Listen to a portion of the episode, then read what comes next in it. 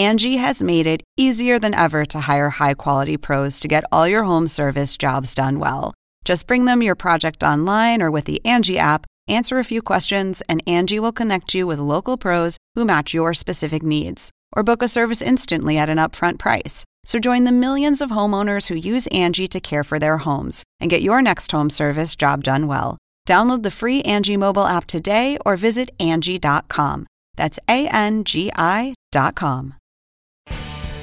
Welcome to an HBO podcast from the HBO Late Night series, Real Time with Bill Maher. Start the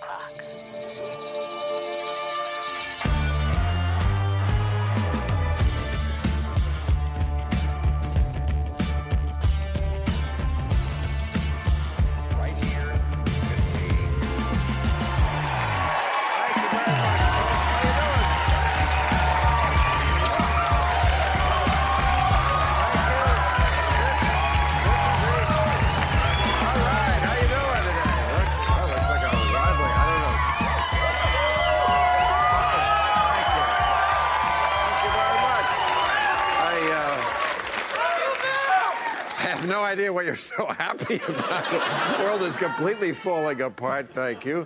There's a, a shooting in Texas, a volcano in Hawaii, an outbreak of Ebola in the Congo. But don't worry, Trump is monitoring it all by tweet.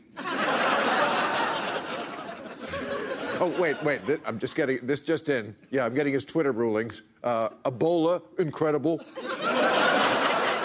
Volcano, tremendous. Uh, shooting whatever the NRA wants.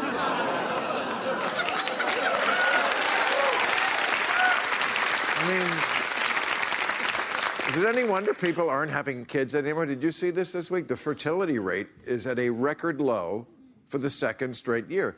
The infant shortage is so bad now, uh, airlines have to play tapes of baby crying.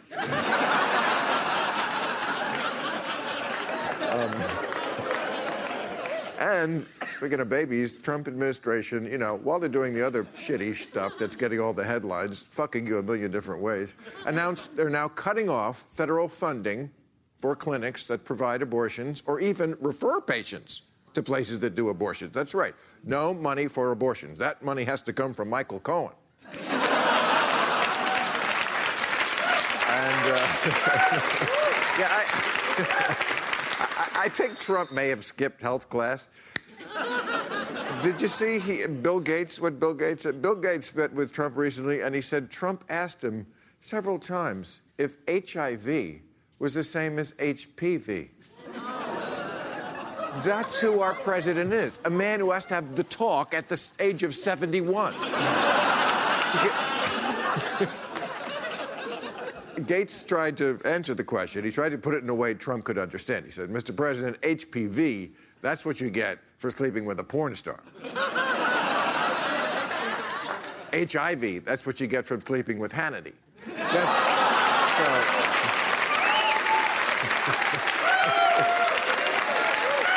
oh, and and the big feather in his cap is blowing away. His Korean big deal looks like it's falling apart. Kim Jong Un says now that he will not dismantle his nuclear weapons unless U.S. military threats are removed from South Korea. And Trump says his politics will not be dictated by North Korea. That's a new job for Fox and Friends. oh, oh, Trump is working on jobs in China. Did you see this? He tweeted, President Xi and I are working together. Too many jobs lost in China. Wait, jobs lost where? Did you say? I'm sorry. What country are we making great again? Did I? You know why this is? Because China, this is so naked. China invested half a billion dollars in a Trump resort project in Indonesia. And like the next day, Trump lifts sanctions on their telecom company, ZTE, which is spying on you. That's why the, our spy agencies are against it.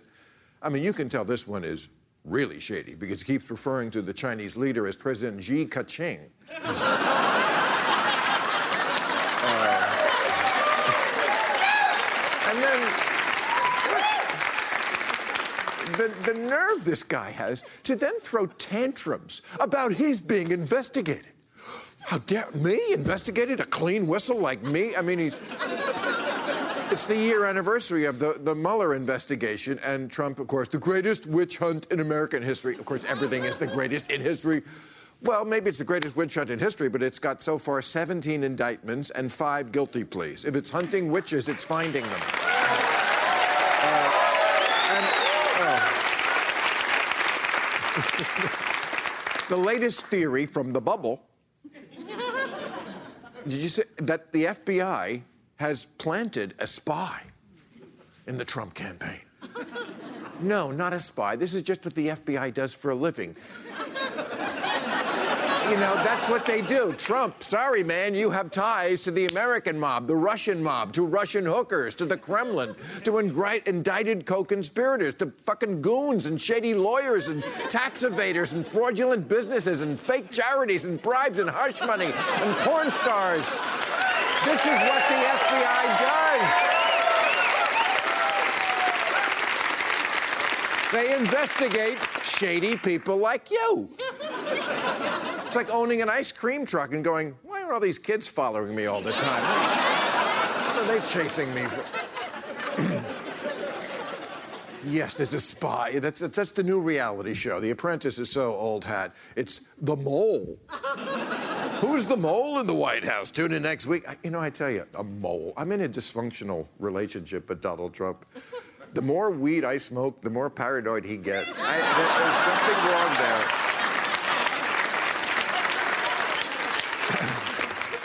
And then there's the royal wedding. To say I am excited would not be accurate. Would not be. I, oh, I, I already have my alarm set, so I'll know exactly when to start not giving a shit. But on the bright side, the Queen uh, finally found a job for Charles. Uh,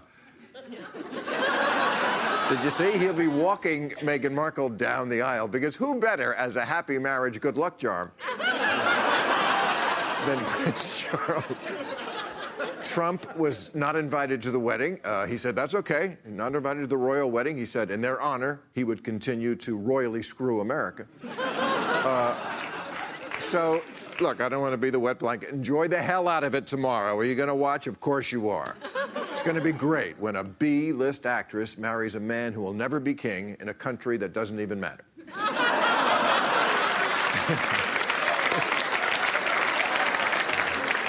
An event so unimportant, even the Russians aren't fixing it. All right, we got a great show. Dan Savage, Bari Weiss, and Evan McMullin are here. And a little later, we'll be speaking with economist and author Dambisa Moyo. But first up, he is the former FBI special agent and author of Messing with the Enemy, Surviving in a Social Media World of Hackers, Terrorists, Russians, and Fake News. Clint Watts. Clint Watts. I salute you. See you all the time. Yeah. Thank you for everything you've done. Thank you. All right. So, uh, listen, uh, in light of this shooting, uh, we don't know a lot about it, but uh, it is, of course, involved with social media, as everything is. And your, your book is a lot about that. Uh, you have something, uh, a phrase I thought was very interesting clickbait populism. You think this applies here? Would you tell us what that is? It does. Uh, you know, we could not have Donald Trump as president before the era of social media, and there are audiences that have powered him. What he's been able to do, and what other leaders, like the leader of the Islamic State, have been able to do, is use social media to power their agenda and win a crowd. Leaders aren't born anymore, they're accrued through retweets, right. likes, and shares. And what we're seeing today are audiences taking on the tactics, the same tactics we saw with the Russians, and using it for their own partisan purposes. We don't really need to worry about the Russians at this point because everybody's copying that playbook. Yeah, I saw that within 20 minutes of this shooting, there was fake information about the shooter. The right wing is always trying to make these people into leftists, so they faked him with a Hillary hat on. Right. Uh, with, and people don't really check this stuff out. They are going to sites, first of all, that confirm what they want to believe to, be, to begin with, right? Right. This is all about confirmation bias and implicit bias. Confirmation bias is I only pick that what I want to hear. Implicit bias is if it comes from my friends, family, or people that look like me and talk like me, then I will take it on and believe it to be true, and no one can shout that down. So the first thing you see is what you tend to believe is true, and that which you see the most often. And that's why this social media misinformation we saw like today can mislead people, defame people, it can ruin people's lives, and yet none of it is true, and it's very hard to correct that falsehood. Yeah, th- this. Uh, this shooter had two subjects on his Instagram account guns and Trump. I don't know what that means, but I don't think it's good. No. It, I mean, what we've seen across all of this populism, whether it's jihadi populism, we used to talk about with ISIS Sure. and the Islamic State, or with the extremist groups in the United States, it's violence and it's the promotion of violence. And we've got easy access to weapons, we've got unlimited access to social media, very easy ability to make content. It's, it's a dangerous mix. And uh, just the way they micro target for selling products, they do it with people's opinions too. I, I know you've said that Alex Jones, for example, is perfect for, for what Russia is doing because he will lead them right to the gullible idiots. That's right. People, you know, that are falling for this oftentimes are new to these information sources. Uh, they don't really know how to evaluate them. They're new to social media, and they're hyper partisan. They really want to be part of what I call a social media nation. And the more time people spend on cell phones and with their virtual friends, the more connected they come with them, and that starts to overtake literally trump physical nations, those people that live around them like Americans. So they start to identify not by, you know, the American flag or common beliefs and values and democracy, but hashtags, avatars, bios, and pictures.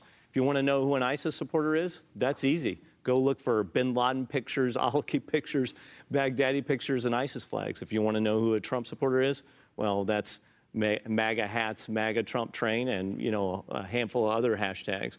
And the next one to come up is the resistance. I mean, if you want to understand how Trump overtook the GOP, it's the same way ISIS overtook Al Qaeda, and how the resistance could overtake the Democrats. That's the next real social media bubble that's coming up. What do you mean the resistance could overtake? You mean, I thought the resistance was the Democrats. Jesus, it's worse than I thought. Well, it's true. I, I mean, What do you mean? Are they different? It's that you can understand there's more of an identity attached to those social media nationalism than there is to these actual traditional organizations.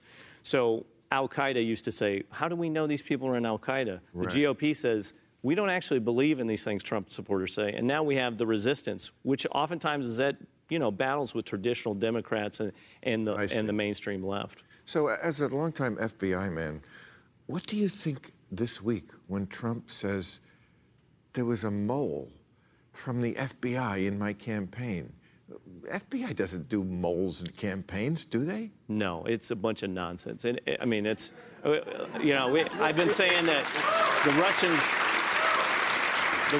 the, Russians don't need to make fake news because the president makes plenty for them to use. And, Right. and, and so the new threat really is that we have American active measures. We have Americans that are destroying U.S. institutions with complete falsehoods. The FBI's mission is to protect the United States. So if they had tips that there might be a Russian infiltration into the United States to meddle with our election, which has been found out, then they should go after that. So using a confidential informant, a trusted source, to go test out those leads, it would be negligent for them not to do that. And they were doing what they should be doing, protecting our country. It, it, it's amazing, uh, isn't how quickly it has turned around about the FBI. I mean, I was freaking out when Trump won the election because at that moment, I thought the FBI was in his pocket. They, kept, they were calling the FBI Trumplandia. Yeah. Remember that? Trumpville, New York Trump- City. Right. They were saying that Comey released that letter 11 days before the election that sunk Hillary because he was losing control of the FBI and he had to do that from pressure within his own organization. I don't know if that's true. Right.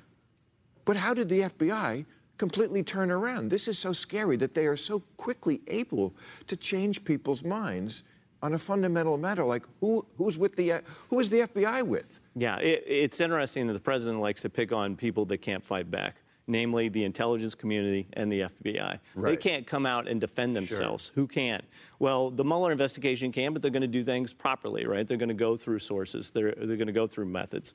And traditionally, from what I remember, it's a very conservative organization. I, I remember going to the seventh. Yes. I remember going to the seventh floor of the FBI headquarters with a green shirt one day, and they were like, "White or blue here? Yeah. No green. What are you doing?" Yeah. Yes, I've always been a big fan of squares. Yeah. Squares keep society going That's right. in ways I could not. That- That might be true. No, it is very true. I'm not the hunter. I'm drawing on the cave of the wall, but that's not essential.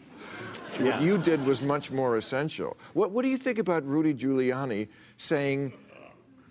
A guy just threw up at the name of. Did you hear that? He, he, I heard a man literally throw up in his mouth. Yeah. right? Am I right? Okay.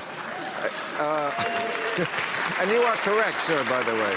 But him saying that you can get information from a foreign government. And that's perfectly legal. He said, you know, when I ran, people tried to get dirt on me. It's not nice, but it's the way it is. It doesn't matter if it's a Russian or a That's crazy, too, right? No. Uh, uh, America first means Americans first. And, and you Right. don't take uh, anything from a foreign country that's trying to destroy our institutions, destroy and put divisions between our own people so that they fight each other, so that they can break us up into pieces, divide and conquer us. You don't do that. And what we have seen is even in other cases, let's go back to Gore versus Bush. There was a Gore staffer who received a playbook essentially for the debate. What did he do? He said, I'm turning this over to the FBI and I'm, I will recuse myself from the debate because I don't want, one, to be seen as doing dirty tricks, and two, I don't want anyone to think that there was something up when the debate comes. That was the exact scenario. If the Russians show up at your building called Trump Tower as Russian government attorneys, the first call you make is the FBI, and the last thing you do is shut the door and don't let those people in. Well, you're a real patriot. I hope uh, you and I are not sharing a cell someday. Clint Watts, thank you very much, sir. All right, let's meet our panel.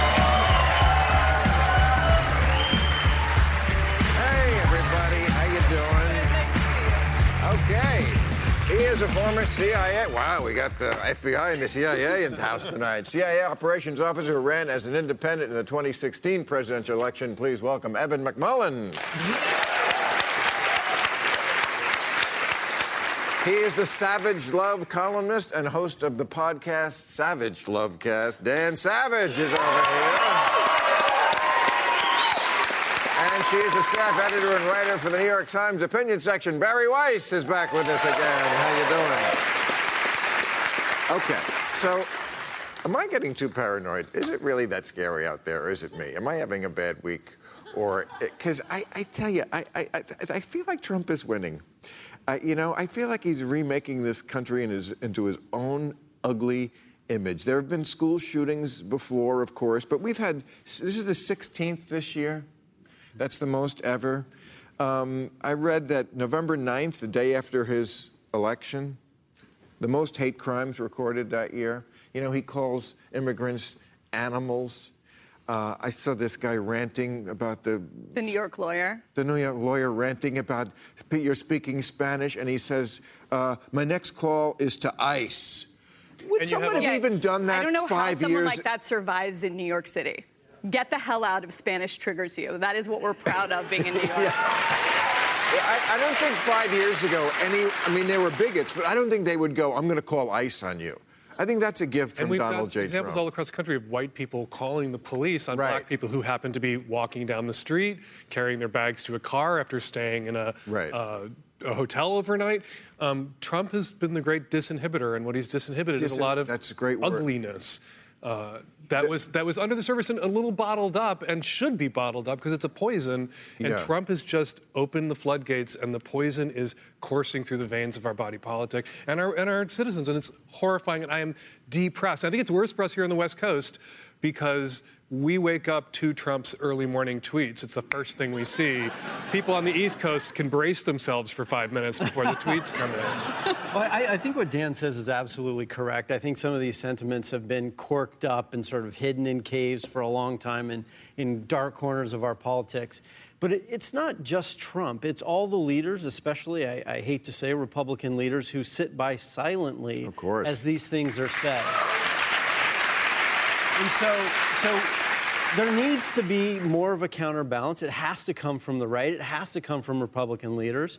Otherwise, there's going to be a segment of our population that increasingly is going to be led down this path. I have to call bullshit.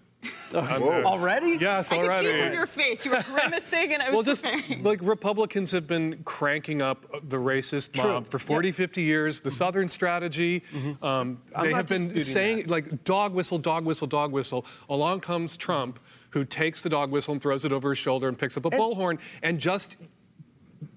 Really, yeah, and he's the and I- logical conclusion of Republican politics over Well, 50 years, and Republicans can't be. Oh, how did this happen? I, I, I happen to agree. I happen to see it more as a, of a symptom as opposed to a cause. But I do think it is circular, and he is making things worse.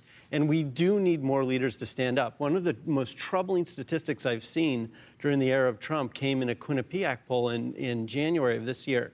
72% of Republican voters believe that Trump was a positive role model for children. If that Yeah. not a leading indicator of trouble, I don't know what is. And you know, his, his uh, poll numbers keep going up. He's in the mid 40s now. That's normal territory for presidents. And Americans, 13% of them think he's honest. They don't care. they don't care. I wonder if they'll start to care if we continue to have these school shootings. I mean, like the, the sort of. We talk about, you know, I, I, one of the things that made me totally unable to vote for Trump was the famous, you know, the Hollywood Reporter tape, right? Well, the NRA. Access Hollywood. Access Hollywood, excuse me.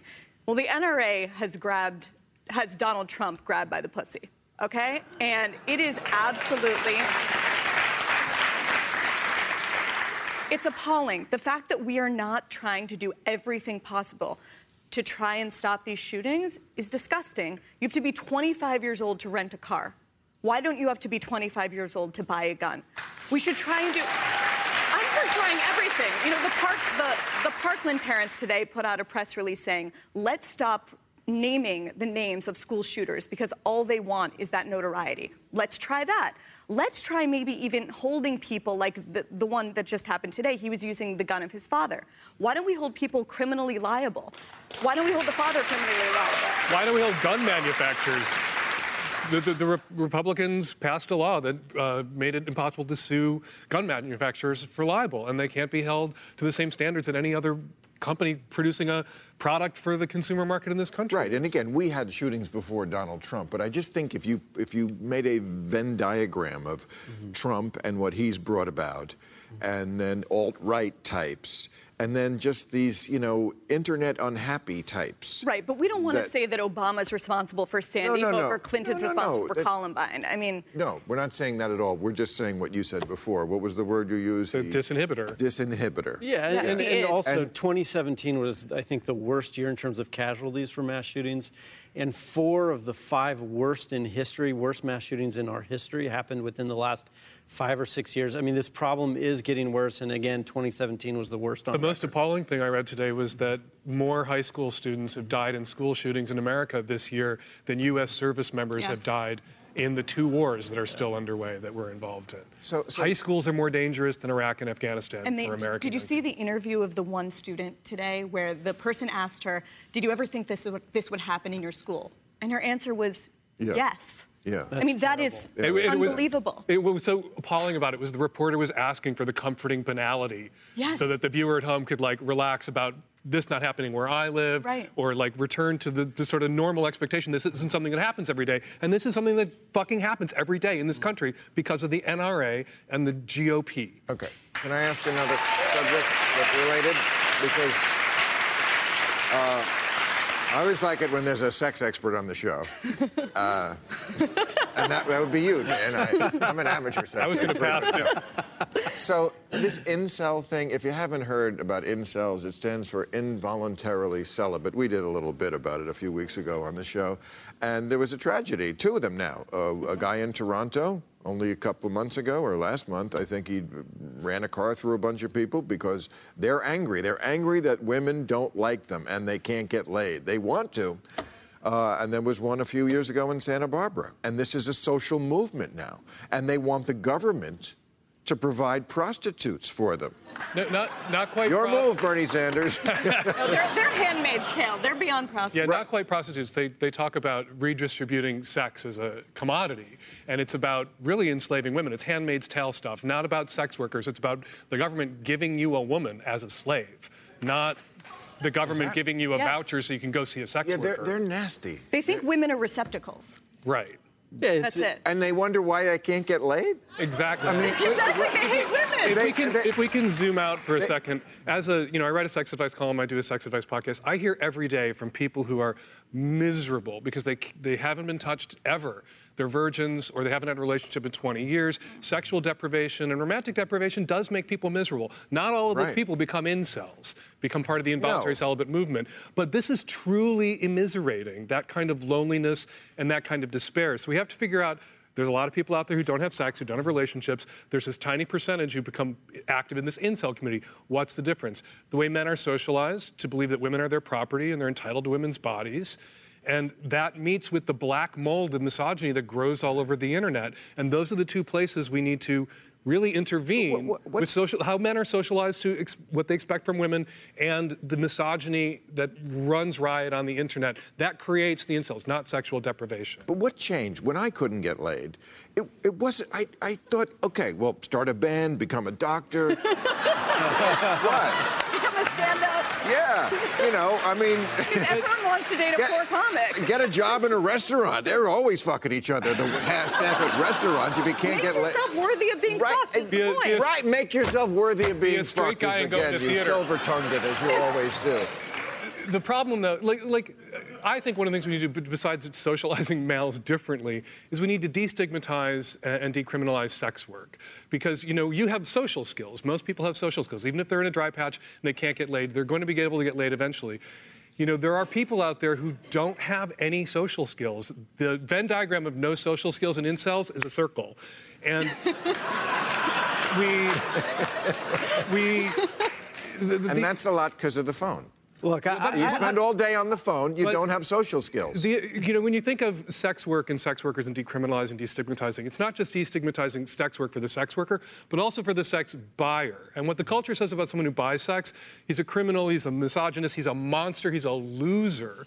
And so one of the things that gets said about the incels is why don't they just go see sex workers? Well, they already feel like losers. So going to a sex worker is only going to make that worse, especially if they're prosecuted. We need to now, I don't want to like lock my friends who are sex workers in rooms with violent, rage-filled incels. But in the same way, if we re-socialize men or not stop socializing and expect women on their property and destigmatize sex workers and sex work, there are some people who the only way they will ever get laid is to buy it, is to pay for it, I and that I- shouldn't be.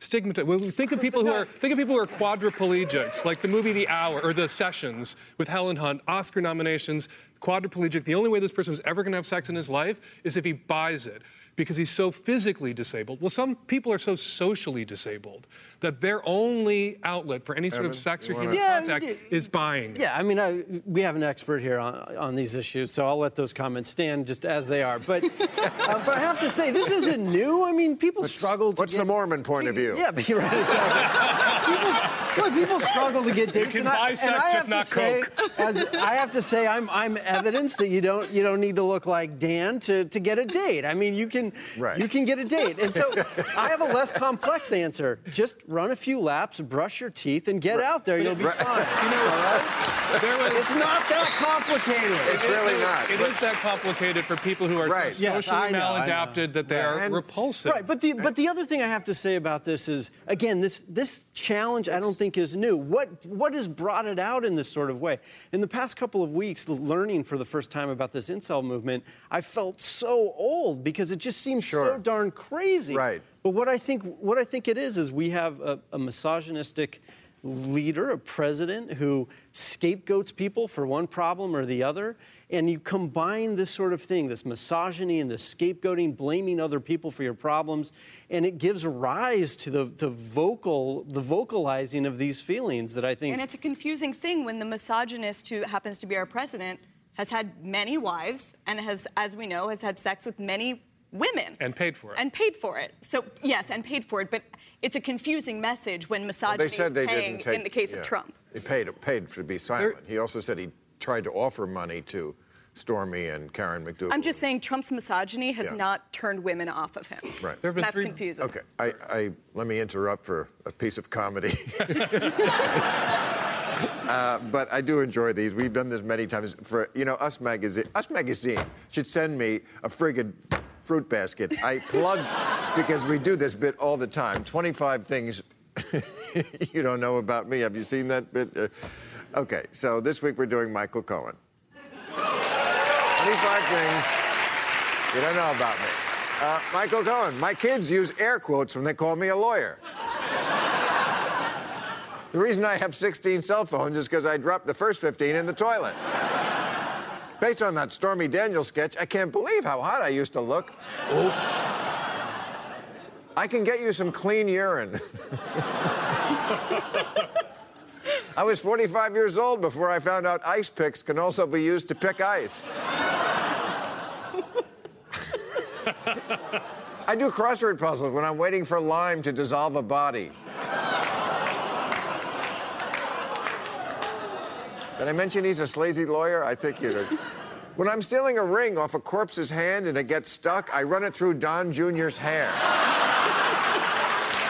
These things you didn't know.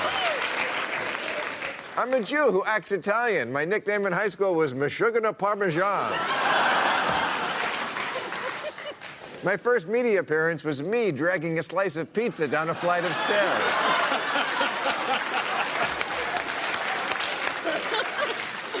Indict me all you want, bitches. I'm already in Russia. All right, she is a global economist and author of Edge of Chaos Why Democracy is Failing to Deliver Economic Growth and How to Fix It. Dambisa Moyo. Hey. Hi, Dambisa. Great to have you back on our show. Congratulations on your book. It's Thank you. terrific. I think you have the right topic. I'm also worried about democracies Fantastic. dying. Tell me why so many people aren't concerned. And like, it seems when you say democracy is in trouble, I think a lot of people it seems so abstract. Uh, how do we make it uh, personal to them and, and, and let them know it's important to their actual lives? Well, there are a whole host of factors that are suggesting that democracy is under siege. For one thing, voters' participation rates are down considerably. Um, they're around 50% on Everywhere or here? Well, mainly the, the United Oh. States is the vanguard of liberal democracy, so Right. I'm particularly focused on the U.S. But of course, across Western Europe, where democracy is also prevalent, we are seeing very low uh, um, par- participation rates. Okay. Um, for low-income households, it's even worse. It's um, less than 30% by some studies. And the deep concern there is that this is really far from the one-man, one-vote mantra of democracy. But the other issue is that money has seeped into politics. Um, there are about 158 families in this country that are responsible for 50% of the um, of the political contributions to the president in uh, 2016. Um, lobbying has doubled in the past couple of decades. So people feel disconnected. absolutely disaffected. And, you know, there's studies from Pew, um, the, the think tank, that uh, 80% of Americans just don't even trust the federal government to do what's right on a regular basis. And we don't really teach civics as Well, much as we should anymore. So I, amazing. th- I don't think people know what's missing because they didn't know it was there to begin with. I think that's absolutely right. And, um, you know, issues around civics and education, but also there are really no minimum standards for being a politician anymore in the way that they used to be. No. Um, we don't have politicians who have experience in agriculture as farmers and teachers and lawyers. Um, we now have, pol- you know, professional politicians, and I think that's a great disservice to us as well.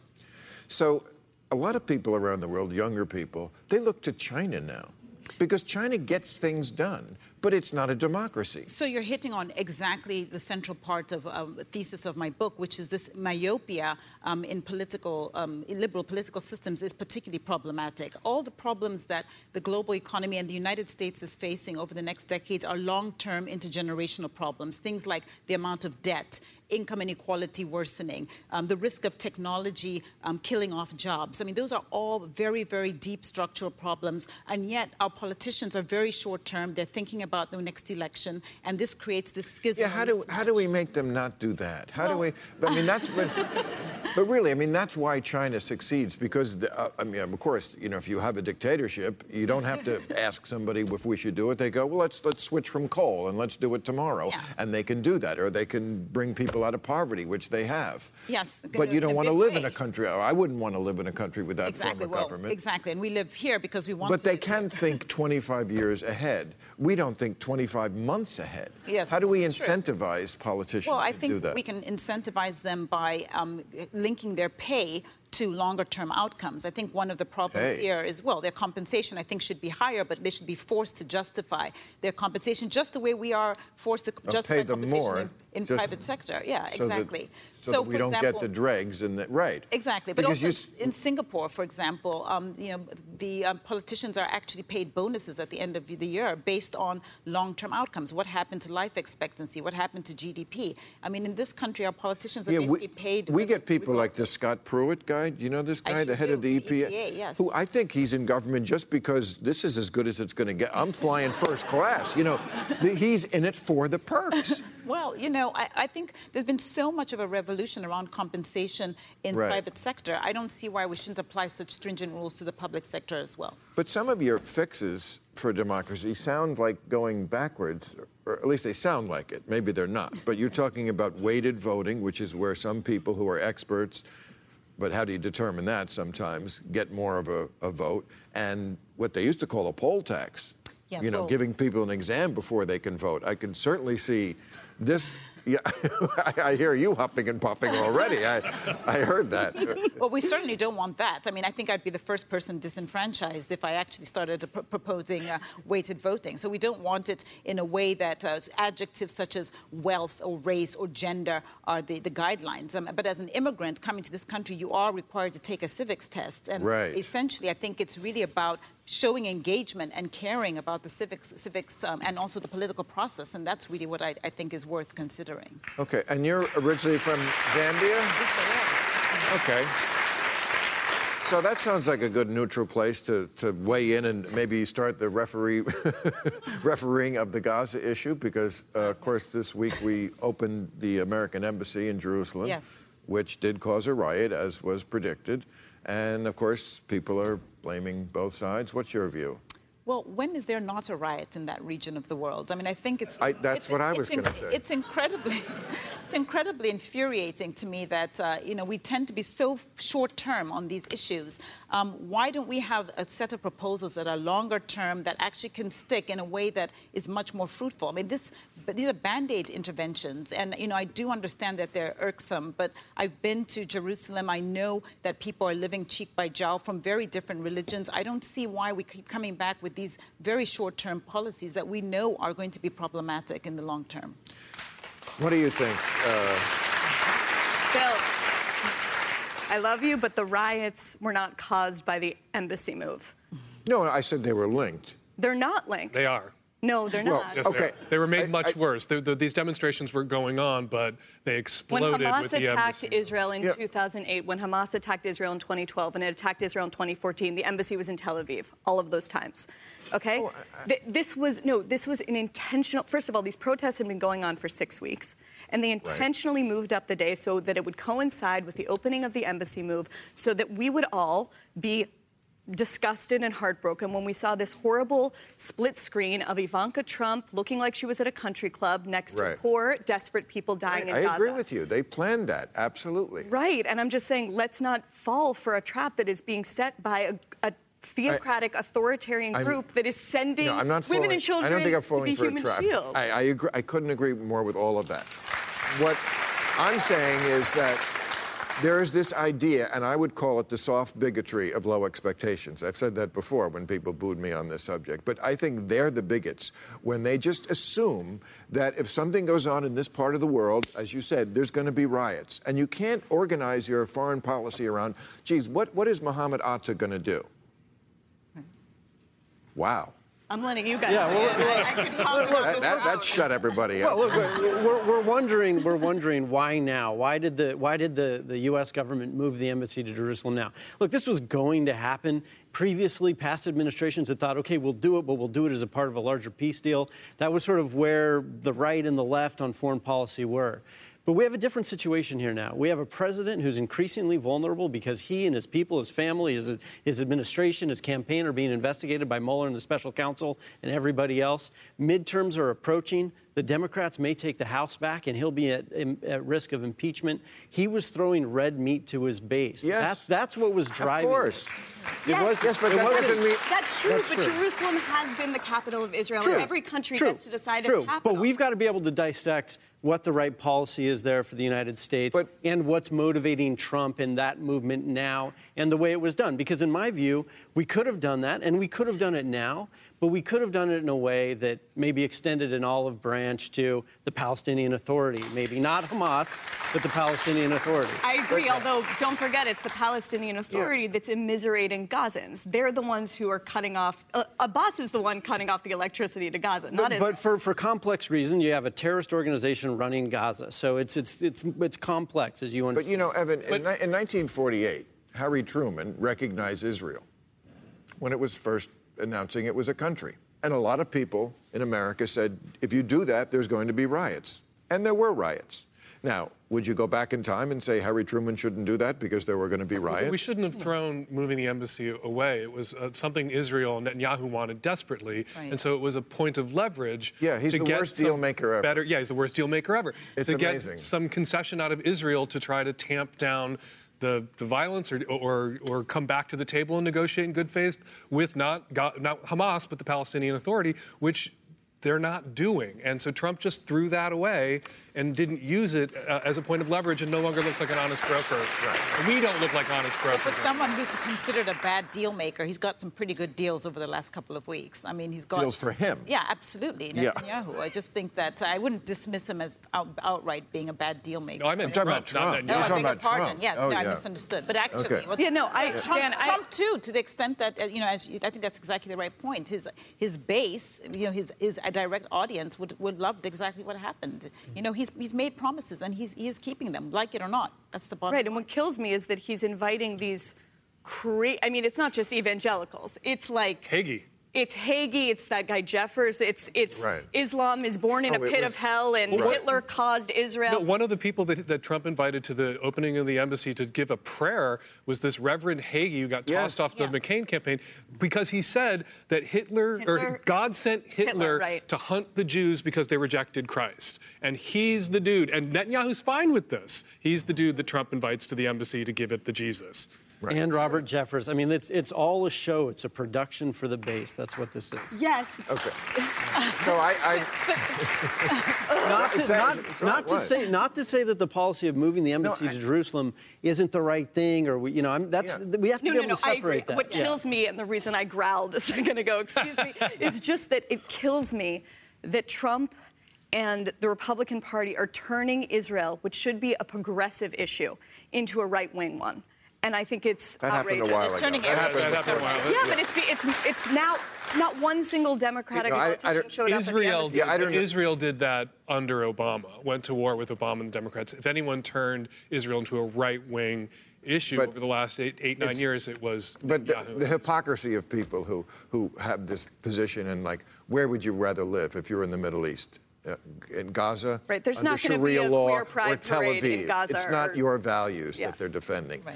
Okay, so I once had Queen Noor of Jordan on the show, and they said, you know, you'll address her as Your Highness, and I said, I fucking will not. and I bring not because it's Queen Noor of that area, just because any queen. And I bring this up because the royal wedding is tomorrow, and um, we did something on the show a couple of weeks ago about grandfathering in stuff from old times and not getting upset about how everything has to be what it, how we used to think back in the day.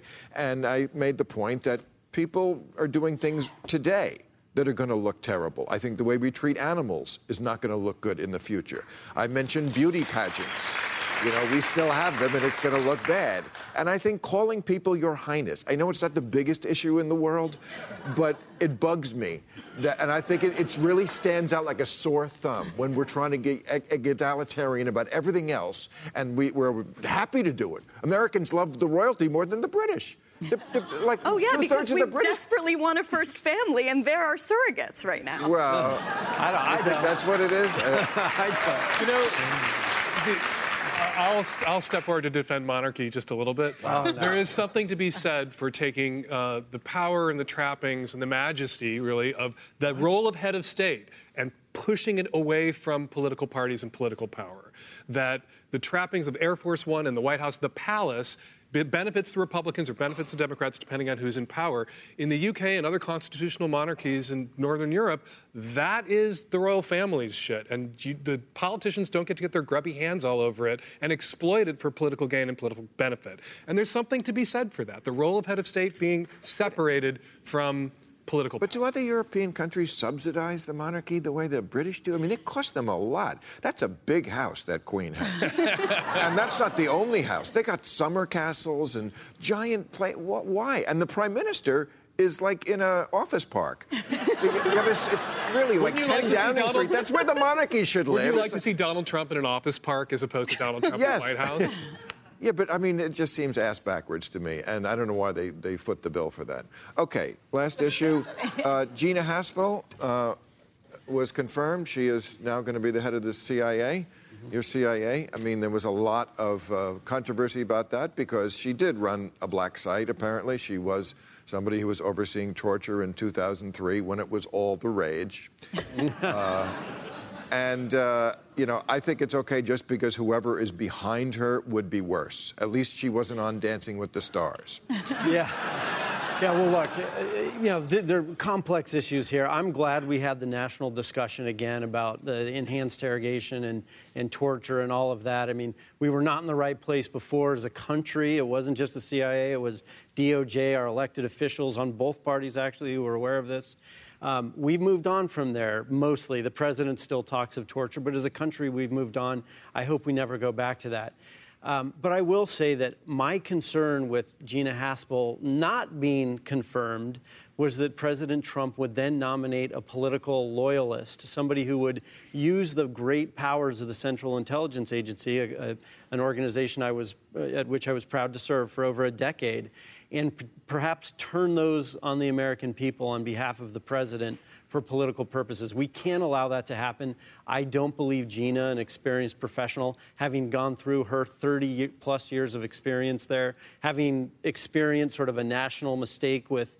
Yeah, she anti- renounced. That's right. She renounced That's right. it now. Is that So- enough, or do we still? She yeah. equivocated. If I may, I, you know, I, I think it's not over. I mean, it's- you're intimating that the No, there United isn't over because the president says he still wants to do It's it. It's not but- just about the president. I think the United States, for decades in the past, has been the vanguard of truth, justice, and values. And what we've seen over the last several um, decades has actually been quite disheartening. As somebody who's comes Right. from one of the poorest um, regions of the world, and you know, we, we expect much more from the United States. It's not just about legality; it's also about morals and ethics. Absolutely, And this country yeah. And traditionally used about- to stand for That's things that were right, right. and that's that, by the way, is where we get the moral authority to tell other countries you can't have nuclear weapons. Exactly. Because when we first started doing that, it was like everybody understood we're the good people. Exactly right. We're the people who would never use them, except we're the ones who did one. and we're the people who always stand for right and good. And we're not that. We don't have that authority anymore. I'm not for other countries getting nuclear weapons, but I can see why Iran goes. Why should you be telling us to have nuclear weapons? You're, you're not a. You're a dirty place now too. One of the uh, enhanced interrogation, it's not enhanced interrogation and torture, enhanced interrogation is torture. One of the techniques that was described was locking people in these boxes where they couldn't move much Oh, or sit yeah, down or stand up. torture. If you go to Dachau, the concentration camp outside Munich, Right. there is a room full of the boxes that they locked people in to torture them. The things that we're describing is enhanced interrogation, when the Nazis did it, it was torture. It's still torture. When we did it, it was torture. Okay, thank you, panel. You were very enlightening. It is time now for new rules. little comedy after the torture discussion.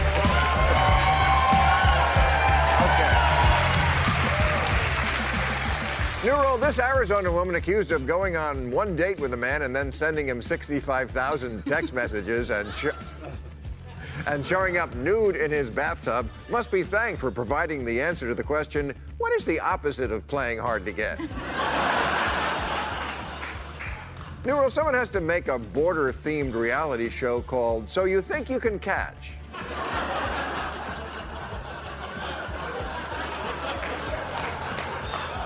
From that picture. Rule commuters on Hawaii's Big Island have to stop complaining about that volcano. Hey, there are days here in LA when I pray for hot lava. You know what I'm talking about. And look on the bright side. If it weren't for volcanoes, your beautiful state wouldn't look like this. It would look like this.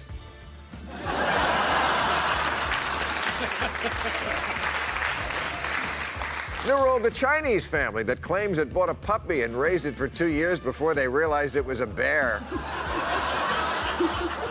Have to admit, they're more cat people. and the next time someone corrects me when I say Taekwondo is Japanese or Judo is Korean, I get to say, they didn't know their dog was a bear. Nurul, this boy who was taken to a Trump rally in Indiana has to tell us at what point during Trump's speech did he realize, oh my God, my dad is an asshole?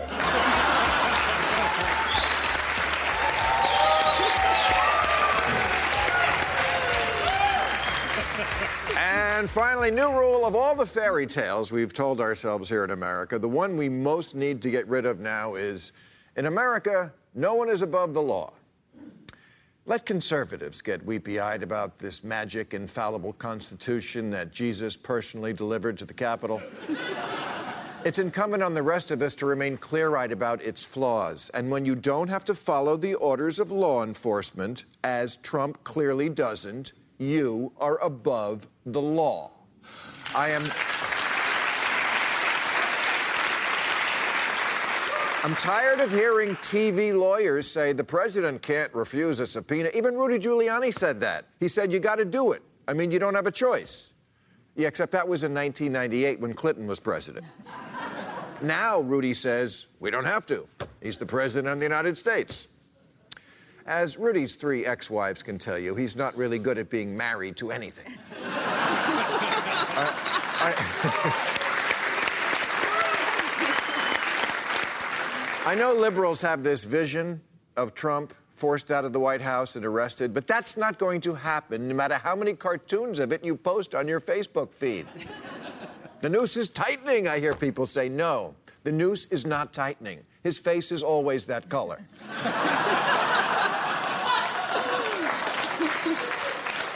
the Constitution does not give permission to indict or prosecute a president. You can't legally resist arrest, but he can. Could you ignore a subpoena? Could you pardon yourself? If your obedience to the law is strictly voluntary or compelled by shame, of which he has none, you are above the law. If you don't believe me, the next time a cop is writing you a ticket, try saying, I don't think so, officer. Your traffic stop is a witch hunt. and don't bother arresting me either. I've already pardoned myself. Executive privilege, bitch. Checks and balances is a cute theory, but have you met Paul Ryan? The Constitution only has two recourses for an evil president the 25th Amendment, which allows the cabinet to remove a president who was crazy and incapacitated, which might work if Trump's cabinet wasn't crazy and incapacitated.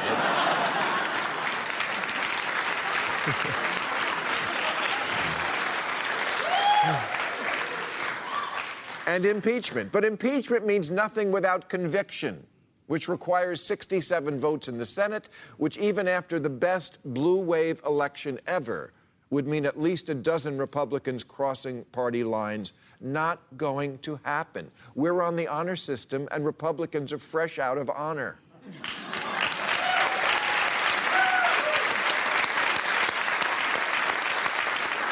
John Adams had it right back in 1780 when he said, There is nothing which I dread so much as a division of the Republic into two great parties.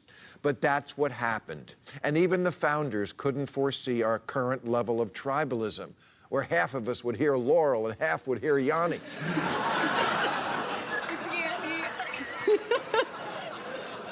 They never imagined a Congress full of shameless partisan enablers who wouldn't turn on Trump if they found out he was using the eternal flame to light farts.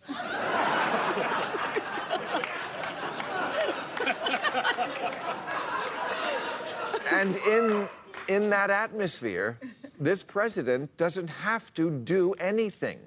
anything except explore how far he can go until he's stopped, like the way he used to walk into the dressing room at the Miss Universe pageant.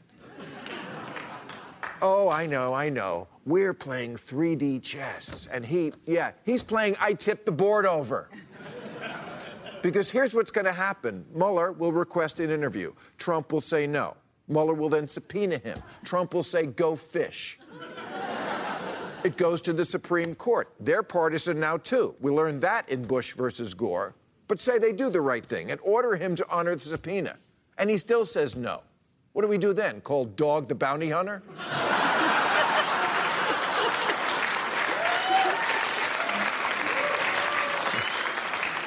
That's when the same experts will be saying a president has never defied the Supreme Court. Stop telling me he'll never do that. He always does that. It's not normal is not an argument that works on Donald Trump. That's the kind of dare that makes him hard. It's like a penis pump that runs on coal.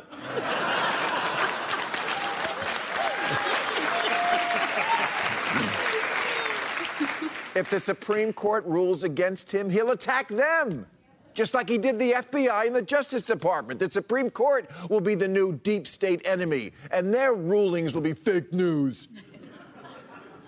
this year, when President Xi of China made himself president for life, Trump said, President for life, I think it's great. Maybe we'll have to give that a shot someday. A month later, he suggested he should have four terms like FDR. People say he's joking about this stuff, but when has Trump ever told a joke?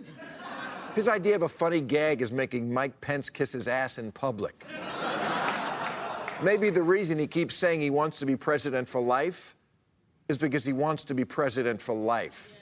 Think about that the week we're off All right, that's our show. We are off next week and back on June 1st. I'll be at the WinStar World Casino in Thackerville. July 6th, the Brady Theater in Tulsa, July 7th, at Constitution Hall in Washington, D.C., July 14th. Thank you, Evan McMullin, Dan Savage, Bari Weiss, Dambisa Moyo, and Clint Watts. No overtime. I got to go to Vegas. Catch all new episodes of Real Time with Bill Maher every Friday night at 10, or watch him anytime on HBO On Demand. For more information, log on to HBO.com.